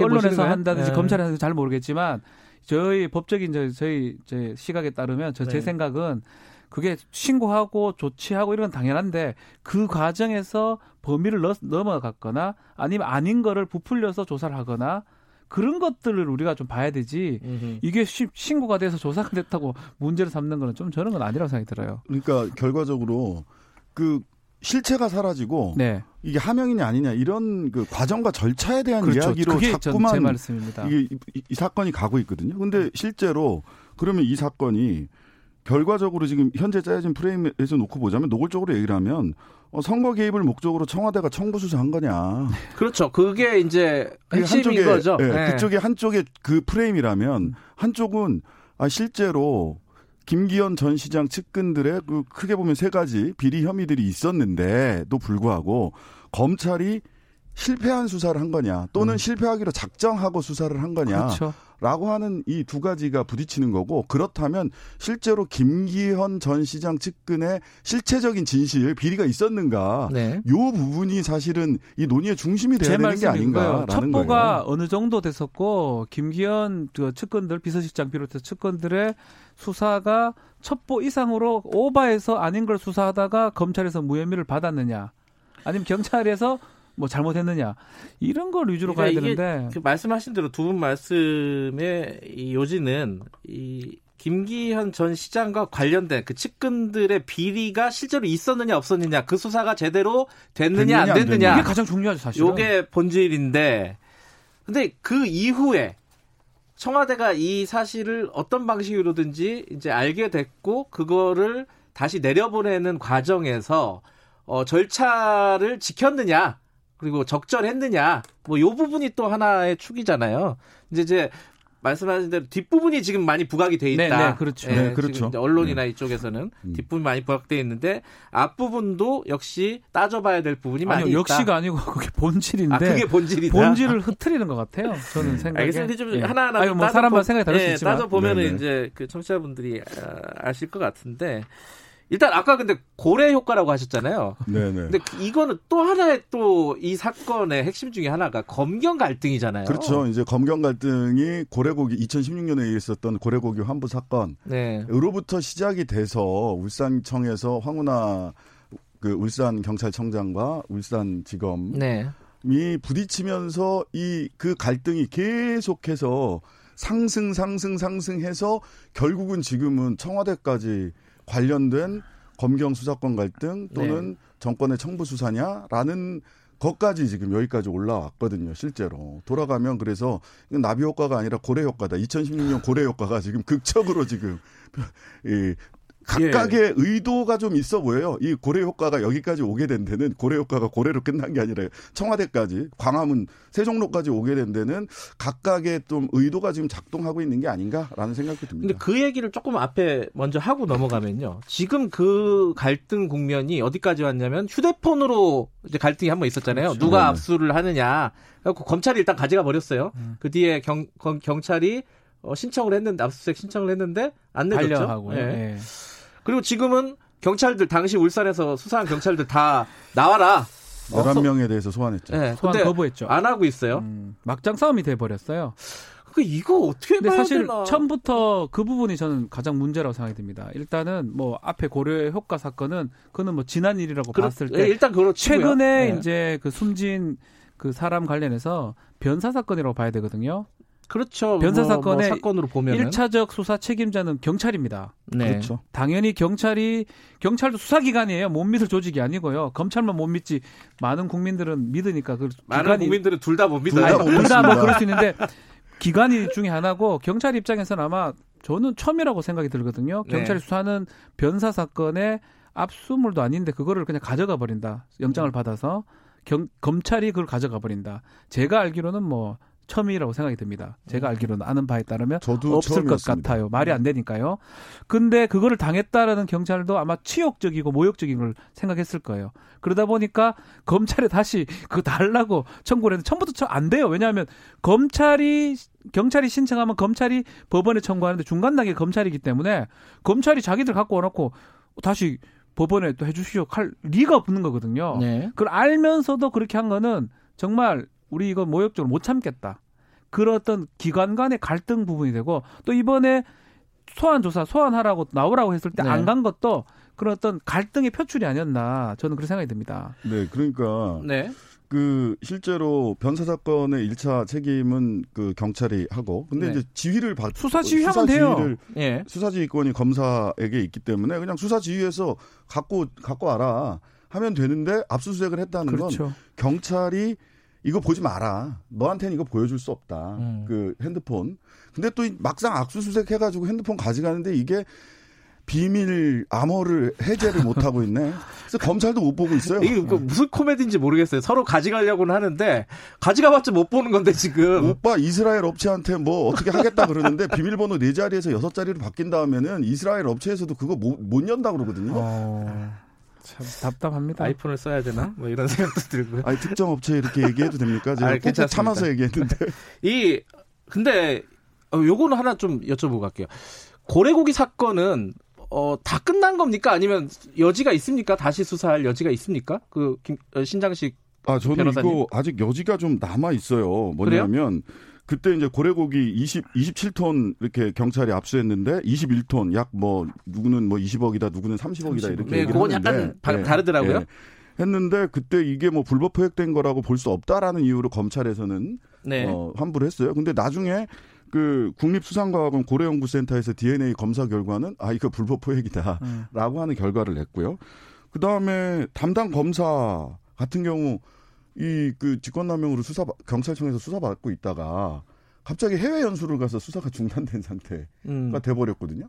이래서 이 부분은 좀 한 번 더 이렇게 음. 들여다봐야 될 문제 아닌가라는 그러니까 생각이 공식적으로 들어요. 종결된 사건이 아니라는 거죠. 이 네, 멈춰져 있어요. 그죠? 네, 네. 멈췄어요. 네. 지금 다 멈췄던 사건이 그좀 갑자기, 갑자기 음. 특히 이 고래고기 사건도 지금 정, 중지된 상황이었어요. 네. 조사가 진행 중인지 검찰에 있는지 어디에 있는지는 제가 모르는데 제가 알기로는 검찰에서 멈춰서 있는 걸로 제가 알고 있는데 마찬가지로 지금 이 황운하 청장 고발 사건 이것도 네. 1년 8개월 좀 멈췄다가 지금 이제 부각이 되는 거거든요. 네. 아마 지금 기점으로 11월 달 기점으로 이 모든 멈췄던 고래고기, 울산 그 뭐 송 송초 뭐 이런 사건 다 네. 새롭게 섰다가 갑자기 팍 근데 이때부터 검경 갈등이 이제 고래 효과라고 말씀을 드렸던 게 검경 갈등이 이게 전관 예우 아니냐라고 해서 경찰청이 쭉 수사를 해 들어가는데 그러면 이제 압수수색을 해서 증거를 확보를 해야 되는데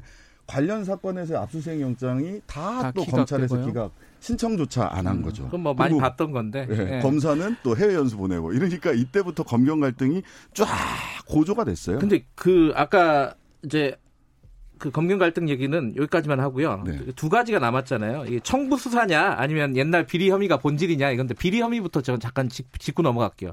그 지금 검찰의 수사가 총선을 앞두고 벌어지는 되게 정치적인 수사다라고 비판을 하듯이 예전에 김기현 전 시장 관련된 그 경찰의 수사도 선거를 앞둔 어떤 기획 수사 아니었냐 라고 의심하는 쪽이 있잖아요. 뭐, 그거 어떻게 보십니까? 신장식 변호사님께서는? 저는 뭐 그렇게 뭐 의심할 수 있다고 봐요. 네. 의심할 수 있는데 결과적으로는 그 선거 개입 목적으로 청와대가 직, 아주 직접적으로 개입한 수사냐라고 네. 하는 건데 어, 실제 당시의 이야기들 쭉 보면 온갖 폭로가 이어지고 있었어요. 무슨 뭐 자해도 했다가 고소 고발도 했다가 뭐 한 세 가지 그 김기현, 김기현 전 시장 관련, 측근과 관련해서요. 측근과 관련해서 네, 형 형과 동생이 각각 다른 업체를 밀어줘 가지고 이게 도대체 어떻게 되는 거냐 이런 음. 얘기들도 있었고 아파트 시행권 관련해서 그 김기현 측 어, 그 전 시장의 처 배우자가 불법 정치자금 수수를 해서 아, 돈 줬는데 대가를 못 받았다라고 해서 돈 준 사람이 폭로를 한 사건도 있었고 음흠. 비서실장이 레미콘 업체 비서실장 통해서 레미콘 업체 특정 레미콘 업체 일감 밀어주기가 네. 있었다라는 등등의 비리들이 이렇게 쭉 있었단 말이죠. 근데 네. 이제 어제 뭐 이렇게 언론들에 쭉 나오는 걸 보면 자 경찰 경찰 측에서 대, 그 얘기한 것 중에 핵심적으로 아 이게 하명 수사고 청와대가 직접 개입했다면 경찰청으로 넘어온다면 1개월간 묵혔겠냐 음. 음. 한달 동안 이거 들고 있다가 일반적인 그 이첩된 사건을 처리하는 절차에 맞춰서 그대로 뭐 이첩했을 뿐이다라고 하는 진술이 나왔거든요. 그래서 네. 이 부분도 굉장히 하나 좀 들여다봐야 될 것 같고요. 예. 저는 이걸 봐야 될 것 같아요. 사건의 경중을 봐야 돼요. 그때 그 사건은 뇌물 아니면 정치 자금 뭐 이런 사건이었어요. 그렇죠. 예. 그런 사건은 실수가 없는 사건이고요. 근데 지금 직권 남용하고 하명 수사는 저도 뭔지 모르겠습니다. 법을 제가 공부를 좀 조금 했는데도 무슨 범죄가 되는지 잘 모르는데 한다면 뭐 강요죄, 직권남용죄 같은 건데 눈에 실체가 잘 안 띄어 안 드러나는 음. 사건을 급하게 하는 거. 그때는 당장 정치자금법 위반이 될 수가 있어요. 정치인이 돈을 잘못 쓰거나 이러면 뇌물자 바로 될 수 있었고 예. 그거는 그때랑 지금이랑 선거에 앞두긴 앞둔 거지만 차이점은 좀 있다라는 생각이 듭니다. 이게 그런 분석들 그, 그 언론에서 보셨을 거예요. 이 검찰이 이제 적폐 수사를 하면서 어, 직권남용이나 이런 부분들을 많이 적용을 했었잖아요. 네. 그 부분이 부메랑이 돼서 지금 청와대로 돌아가는 거 아니냐. 뭐 그런 얘기도 있죠. 그러니까 뭐 윤태곤 우리 실장 같은 경우에 표현하는 스트라이크 존이 너무 넓어져 버렸다 지금 상황이. 음. 그러니까 직권남용죄가 실제로 예. 지금 법원에서 무죄가 되는 경우도 많거든요. 예. 법 자체가 사실 뭐 정교한 게 아니기 때문에 네. 무죄가 될 가능성이 높은 거고요. 그러다 보니까 뭐 그런 지적을 할 수 있다고 저는 생각도 듭니다. 그 청구 수사 논란과 관련해서도 좀 한 말씀 좀 들어보죠. 그 이 시점이 그러니까 말씀하신 대로 원래부터 진행됐던 수사들과 그런 폭로들이 있었는데 중간에 지금 음. 이 청와대의 이첩이라고 할까요? 네, 네 공식적으로는 네, 네. 이첩이겠죠. 예. 어 그거를 어 이렇게 하명으로 바라보는 쪽이 있는 건데 어쨌든 중간에 들어간 거란 말이에요. 네. 이게 어느 정도로 영향을 미쳤을까? 이게 핵심 아닙니까? 네, 근데 예. 이 부분이 있죠. 이, 음. 이 수, 사를 검찰이 경찰에서는 경찰에서는 분명히 기소 의견으로 송치를 했는데 음. 검찰에서 불기소를 했어요. 그렇죠. 불기소를 하면서 저는 이런 정도 길이의 불기소 처분 이유서를 처음 봤는데 99쪽입니다. 정확하게. 엄청 네. 많습니다. 99쪽의 불기소 처분 이유서를 내는데 이거는 음. 아 이거는 그 김기현 전 측근의 어, 변호사의 변론 요지서로서도 그렇죠. 되지 않을까 싶을 정도로 굉장히 상세한. 음. 그다음에 여기에 대해서 또 경찰은 반박 보고서를 한 60쪽짜리 반박 보고서를 준비를 해뒀다는 거 음. 아닙니까? 네. 그래서 이제 이게 뭐 역사 뭐 기록으로 남기기 위해서 불기소 처분 이유서를 상세히 썼다라고 얘기를 하는데 아, 좀 이례적이고요. 이해할 수 없죠. 이례적이고요. 말이 길어지면 뭔가 의심스러운 부분들이 많아질 수밖에 없거든요. 저도 뭐 군 검사를 했지만 아, 불규 주장 쓰기 시, 힘들어요. 그걸 기, 길게 쓰는 것도 그렇고 길게 쓰면 쓸수록 실수가 드러나요. 네. 판결문도 정말 어쩔 수 없어서 길게 쓰는 거지. 최대한 간명하고 짧게 쓰려고 싶은 게 사람 욕망이거든요. 99페이지 그 정도 썼다는 것 자체가 사실 이례적이라고 봐야 됩니다. 또 경찰에서 반박했던 거 이례적이고요. 경찰에서 혐의 있다고 올린 사건이 무혐의로 검찰 결과 나는 것도 또 이례적이고 정말 울산에서 일어났던 그 사건들 모든 게 많이 이례적이었다. 그래서 저는 이례적이었다. 또 무슨 얘기를 하고 싶으면 기관 간의 갈등이 사건에 어떤 영향을 미친 게 아니냐 이 얘기를 꼭 하고 싶습니다. 알겠습니다. 그럼 지금 이제 객관적으로 드러난 그 청와대 관련된 그 네. 프레임 안에서 그 객관적으로 드러난 거는 어, 부시장 당시에 이제 캠프에 있었던 사람이 청와대 제보를 한 거고 송병기 씨가 네, 송병기 씨가 제보를 한 거고 그 제보가 이첩이 됐다는 거잖아요. 그렇죠. 그 과정에서 불법적인 어떤 혐의를 찾는다면은 뭐가 있을까요? 그걸 제가 계속 얘기하는 거예요. 없어요. 앞만 봐도 저는. 박지훈 변호사님은 아직은 못 찾겠다. 만약에 네. 검찰 아, 청와대에서 지어냈다. 야, 좀 더 부풀려. 동생도 있는 거 아니냐. 그래서 뭐 만들어서 내, 뭐 내려보냈다면 제가 계속 말하자면 직권남용이나 뭐 강요 이런 음. 범죄가 될 수 있지만 그게 아니고 있는 그대로 완전 전달했다. 오케이. 그렇다면 예. 저 머릿속에는 무슨 범죄가 될지 그냥 그뭐 선거에 개입하려고 의도 이거는 확인할 수 없는 거잖아요. 마음적인 부분이기 때문에. 예, 예. 예, 보니까 어제 그, 그, 네 쪽짜리 그 2천 문건을 봤다. 네. 라고 해서 이제 언론에 지금? 보도된 네 쪽짜리 네, 2천 문건 네. 내용을 보면 제목이 지방자치단체장 비리 의혹, 그 다음에 비서실장 측근 비리 의혹, 그다음에 정보통신 분야. 이건 이제 비서실장 측근 음. 비리 의혹의 하나의 분야더라고요. 그 다음에 네. 마지막 건이 울산청 김기현 시장 시장의 친형과 동생 고소 사건 진행 중 해서 수사 동향이에요. 그렇죠. 음. 그래서 이 내용만을 이 이게 이 문건이 사실이라면 네 쪽짜리 이 문건이 사실이라면 여기에 어떤 특정한 방향의 뭐 법리 검토 요망이라든지 뭐 적극 수사 요망이라든지 이런 등등의 특정한 방향을 지시하는 용어나 내용은 없어 보이거든요. 이 문건의 진위 여부가 어제 뭐 보도는 어제 됐습니다만 네. 이 진, 문건의 알겠습니다. 진위 여부를 좀 살펴보면 되지 않나 싶은 생각은 들어요. 네. 근데 검찰은 지금 열심히 수사하고 있지 않습니까? 열심히 하고 있습니다. 열심히 하고 있는데 방향이 어디로 갈까요? 신장식 변호사님 짧게 한 말씀 듣고 마무리하죠. 네네. 아, 이, 이 방향은 결과적으로는 이제 그 11명 소환했는데 그 다음에는 이제 황운하 청장 소환으로 그렇죠. 갈 거고요. 네. 황운하 청장 소환하고 나면은 결국은 민정수석실로 갈 거고요. 음. 민정수석실에 전 조국, 조국. 백원우, 음. 뭐, 음. 뭐 윤건영, 박형철 이렇게 해가지고 민정수석실로 결과적으로는 가게 될 거다라고 보입니다. 알겠습니다. 어, 좀 지켜봐야겠네요. 이거는 오늘 여기까지 듣죠. 고맙습니다. 감사합니다. 네, 감사합니다. 박지훈 변호사님 그리고 신장식 변호사님 두 분이었습니다.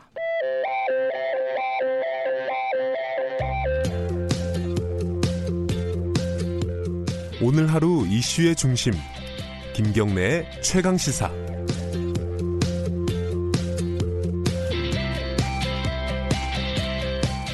네 김경래 최강 시사 듣고 계십니다. 어, 최근에 그 청와대 청원 게시판에 올라온 글 때문에 좀 논란이 있는 건데요. 어, 탈북 청소년들을 위한 학교가 있대요. 근데 이 학교가 건물을 못 찾아가지고 어, 은평구로 서울 은평구로 이전을 하려고 하는데 주민들이 지금 반발을 하고 있다고 합니다. 어떤 사정인지 어, 학교 이름이 여명학교예요.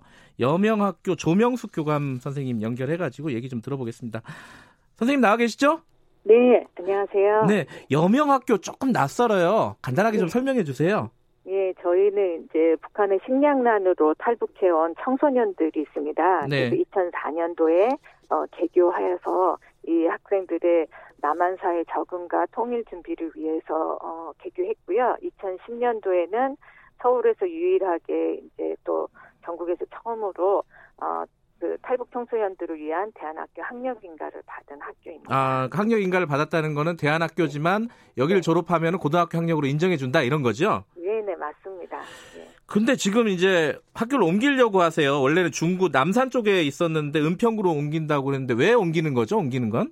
예, 그 저희가 학력 인정을 받을 때 네. 그 교육의 그 안정성 때문에 10년 정도 임대를 어, 기간을 보장해야 된다 그래서 그렇게 됐고요. 이제 음. 10년이 넘었고 그다음에 여기가 너무 좁고 운동장이 없어요. 아, 운동장이 없어요, 학교에? 네. 네. 아. 그래서 아이들이 사실은 북한에선 배고파서 못 뛰고 중국에선 잡혀갈까 봐 밖에 못 나갔던 아이들이 음흠. 한국에서 운동장도 없이 있는 게 너무 마음이 아파서 저희들이 좀 조그맣게라도 운동할 수 있는 곳으로 좀 이전을 하자 음. 그렇게 마음을 먹은 거죠. 예. 일단 은평구 진관동인데 이 은평구청에서는 오케이 한 건가요? 아니요, 저희는 그 전 상황은 사실은 행정적인 처리이기 때문에 잘 모르고요. 네. 그 몰랐고요. 그리고 네. 이제 어, 저희가 북한 이탈 주민을 위한 학교는 공유 재산을 수의 계약을 할 수가 있어요. 네. 그래서 저희들이 어, 서울 처음엔 서울시 교육청에 이제 부분 학교가 이제 학년기 아이들이 줄어들면서 부분적으로 비어 있는 곳이 있잖아요. 네. 그런 곳을 임대해 주거나 아니면 폐교나 이런 곳을 좀 어, 빌려달라고 했는데 이제 그게 없대요. 저희들한테 네. 줄 수가 또 없고 그래서 이제 다음으로 알아본 게 서울시였어요. 네. 그래서 서울시에서는 여러 군데를 알아보다가 한 두 군데 이제 이렇게 제안을 해줬는데요. 저희가 이제 두 군데 이제 다 그 구청 홈페이지를 들어가 보니까 은평구가 통일의 상상기지 를 이제 정책으로 이렇게 네네. 내세우고 있더라고요. 그래서 저희들이 가면 좀 음. 기여도 할 수 있겠다. 그래서 그쪽을 저희들이 선택을 했던 거예요. 음. 예. 그, 런데 지금 여기서부터 문제가 생깁니다. 네. 주민들이 반대를 하고 있어요. 네네. 그래서 네. 지금 어. 그 선생님이 어, 교장, 교감 쌤이 올리신 건가요? 그 어, 네. 청와대 청원 게시판에 이렇게 쓰셨습니다. 네. 어, 예전에 이제 장애인 학교 때문에 장애 학생들 어머니가 이렇게 주민들한테 무릎 꿇었던 것들을 네. 얘기하시면서 탈북 청소년들은 무릎을 꿇어줄 어머니마저 없다. 네, 네, 네 맞습니다. 근데 예. 주민들은 왜 반대하는 겁니까? 어, 이제 이것이 저희는 학, 학생이 180명 정원으로 이제 운영을 하려고 그래요. 네. 그러니까 기존의 학교 부지는 뭐 1000명, 2000명을 대상으로 구획되어진 곳이잖아요. 네. 그렇게 큰 곳은 필요가 없고 또 이제 어 그리고 이제 그래서 이제 편익 시설이라고 거기에 이제 10년 동안 이렇게 방치되어 있는 공간들이 있더라고요. 네. 그래서 안 팔리고 있어서 그럼 우리가 그거를 좀 사서 음. 이렇게 학교를 짓겠다. 근데 학교는 학교 부지 위에 지어야 되잖아요. 네. 그래서 좀 용도 변경을 해 주십사 했는데 그 과정에서 사실은 이제 공청회부터 저희들이 이제 참여할 수 있었어요. 그 네. 전까지는 네. 행정적인 어 뭐 절차니까 저희들이 참여할 수 없고 공청회에서부터 또 이게 그렇게 큰 문제가 될 거라고는 생각을 못 하고 있었던 거죠. 왜냐하면 거긴 비어 있는 곳이고 네. 저희가 은평 구민이 자녀들이 갈 학교 부지를 저희가 이제 선택한 것도 아니었기 때문에 네. 근데 이제 국민들이 반대를 많이 하셔서 저희도 놀랐는데 지금 이제 아, 어려움에 봉착이 된 거죠. 그러니까 네. 국민들 얘기가 네. 이 은평 뉴타운 요쪽이 학교가 네. 좀 부족해갖고 과밀이라면서요. 학생 수가 네, 네, 많고 그런 그 와중에 이 탈북 청소년들을 위한 학교를 짓고 어, 우리 구, 민들 학생들 위한 학교는 진, 지을 생각이 없고 이러니까 불만이 있다. 이거잖아요. 간단하게 얘기하면. 이게 오해예요? 아니면 진짜 그런 거예요? 예, 주민들을 위한 학교는 사실 교육청에서 지원을 해서 증축을 하거나 지어야 되잖아요. 네. 네, 그래서 저희들은 사실 작은 학교이기 때문에 교육청 지원으로 짓는 게 아니고 네. 저희가 모금을 해서 지을 거기 때문에 그거하고는 좀 상관이 없으신 것 같아요. 저는 음. 그리고 예 그래서 제가 이제 청원을 올린 게 그분들의 민원이 그렇게 있으니 네. 대통령님께서 거기 지역에 과밀학급 좀 어, 좀 해소해 주시고 증축을 하거나 증설을 네. 좀 해서 그렇게 해 주시고 또 이제 이분들이 또 말씀하시는 게 그 이제 편익 시설이 없다 이렇게 말씀을 하시는데 음. 편익 시설도 좀 어, 저희가 편익 시설은 거기 좀 여러 군데가 있더라고요. 네. 거기 다 가져가는 게 아니라 거의 부분만 조금 이렇게 180명 들어갈 그 예. 부분만 하는 거기 때문에 나머지 땅을 좀 개발을 좀 해주십사. 지금 음. 10년째 비어 있더라고요. 아무도 그 땅을 예. 하지를 않고 그래서 그래서 그거는 저희들이 풀어줄 수가 없는 문제잖아요. 음. 예. 그래서 그건 대통령님께서 좀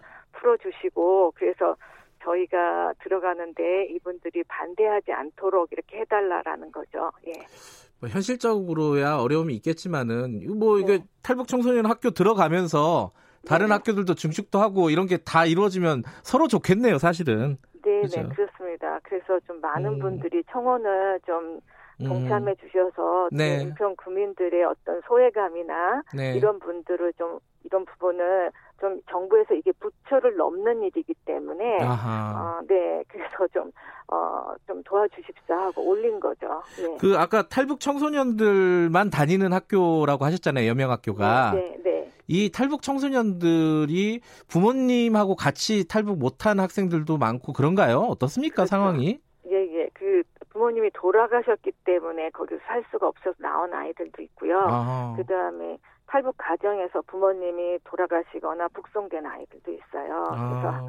이 아이들이 또 일반 학교에 또 들어가기 어려운 게 그 도망 다니다가 탈북 가정에서 나이가 또 먹어서 스무 살인데 고등학교 1학년에 아. 어렵잖아요. 아, 그런 학생들도 있어요? 네네. 음. 그래서 저희 학교에서 이 아이들을 잘 가르치고 네. 이렇게 하기 때문에 참 예쁜 아이들이 참 많아요. 아, 그래서 주민들이 오해하지 않으셨으면 좋겠고, 예. 어, 예, 그래서 좀 예쁘게 봐주시고, 네. 저희가 가서 꼭 기여할 테니까, 예. 아니 졸업하고 그래서 선생님 네. 된 학생들도 있고 뭐 간호사 네, 된 네. 학생들도 있고 많다면서요? 네, 네, 그럼요. 저희가 음. 아이들이 또 남을 돕는 아이들도 많고요. 사회복지사, 간호사, 음. 그다음에 평창 올림픽에서 패럴림픽이지만 북한에서 다리가 잘려서 어그 아픈 아이인데 어. 열심히 운동해서 그 아이스하키 동메달 딴 선수도 있고요. 저희 학교에서 예. 나왔고 그 임용고시 참 한국 사람한테도 어렵잖아요. 네. 그 1호 출신도 저희 학생이고 그 다음에 래퍼 그 화가이면서 래퍼인 강춘혁 학생도 저희 학생이고 음. 그러니까 참 아이들이 예쁘게 잘 컸습니다. 자랑할 학생들이 많군요. 그 학생이. 예. 어, 일부 주민들이 혹시 이 아이들이 좀 어, 좀 어렵게 행동하는 아이들이 아닐까. 아, 뭐그 걱정도 있을 거예요, 아마. 예. 예, 예 그렇지만 예. 저희가 그런 아이들은 학교 자체를 안 다녀요. 그래서 알겠습니다. 예, 학교에 오는 아이들은 공부하고 싶어서 오는 아이들입니다. 예, 청취자 여러분들도 혹시 네. 이 교감 선생님 말씀에 공감하시면은 그 청원 게시판에 가셔서 청원 좀 해주셨으면 좋겠네요. 오늘 말씀 여기까지 듣겠습니다. 고맙습니다. 네, 감사합니다. 여명학교 조명숙 교감 선생님이었습니다. 김경래 최강사 오늘 여기까지 하겠습니다.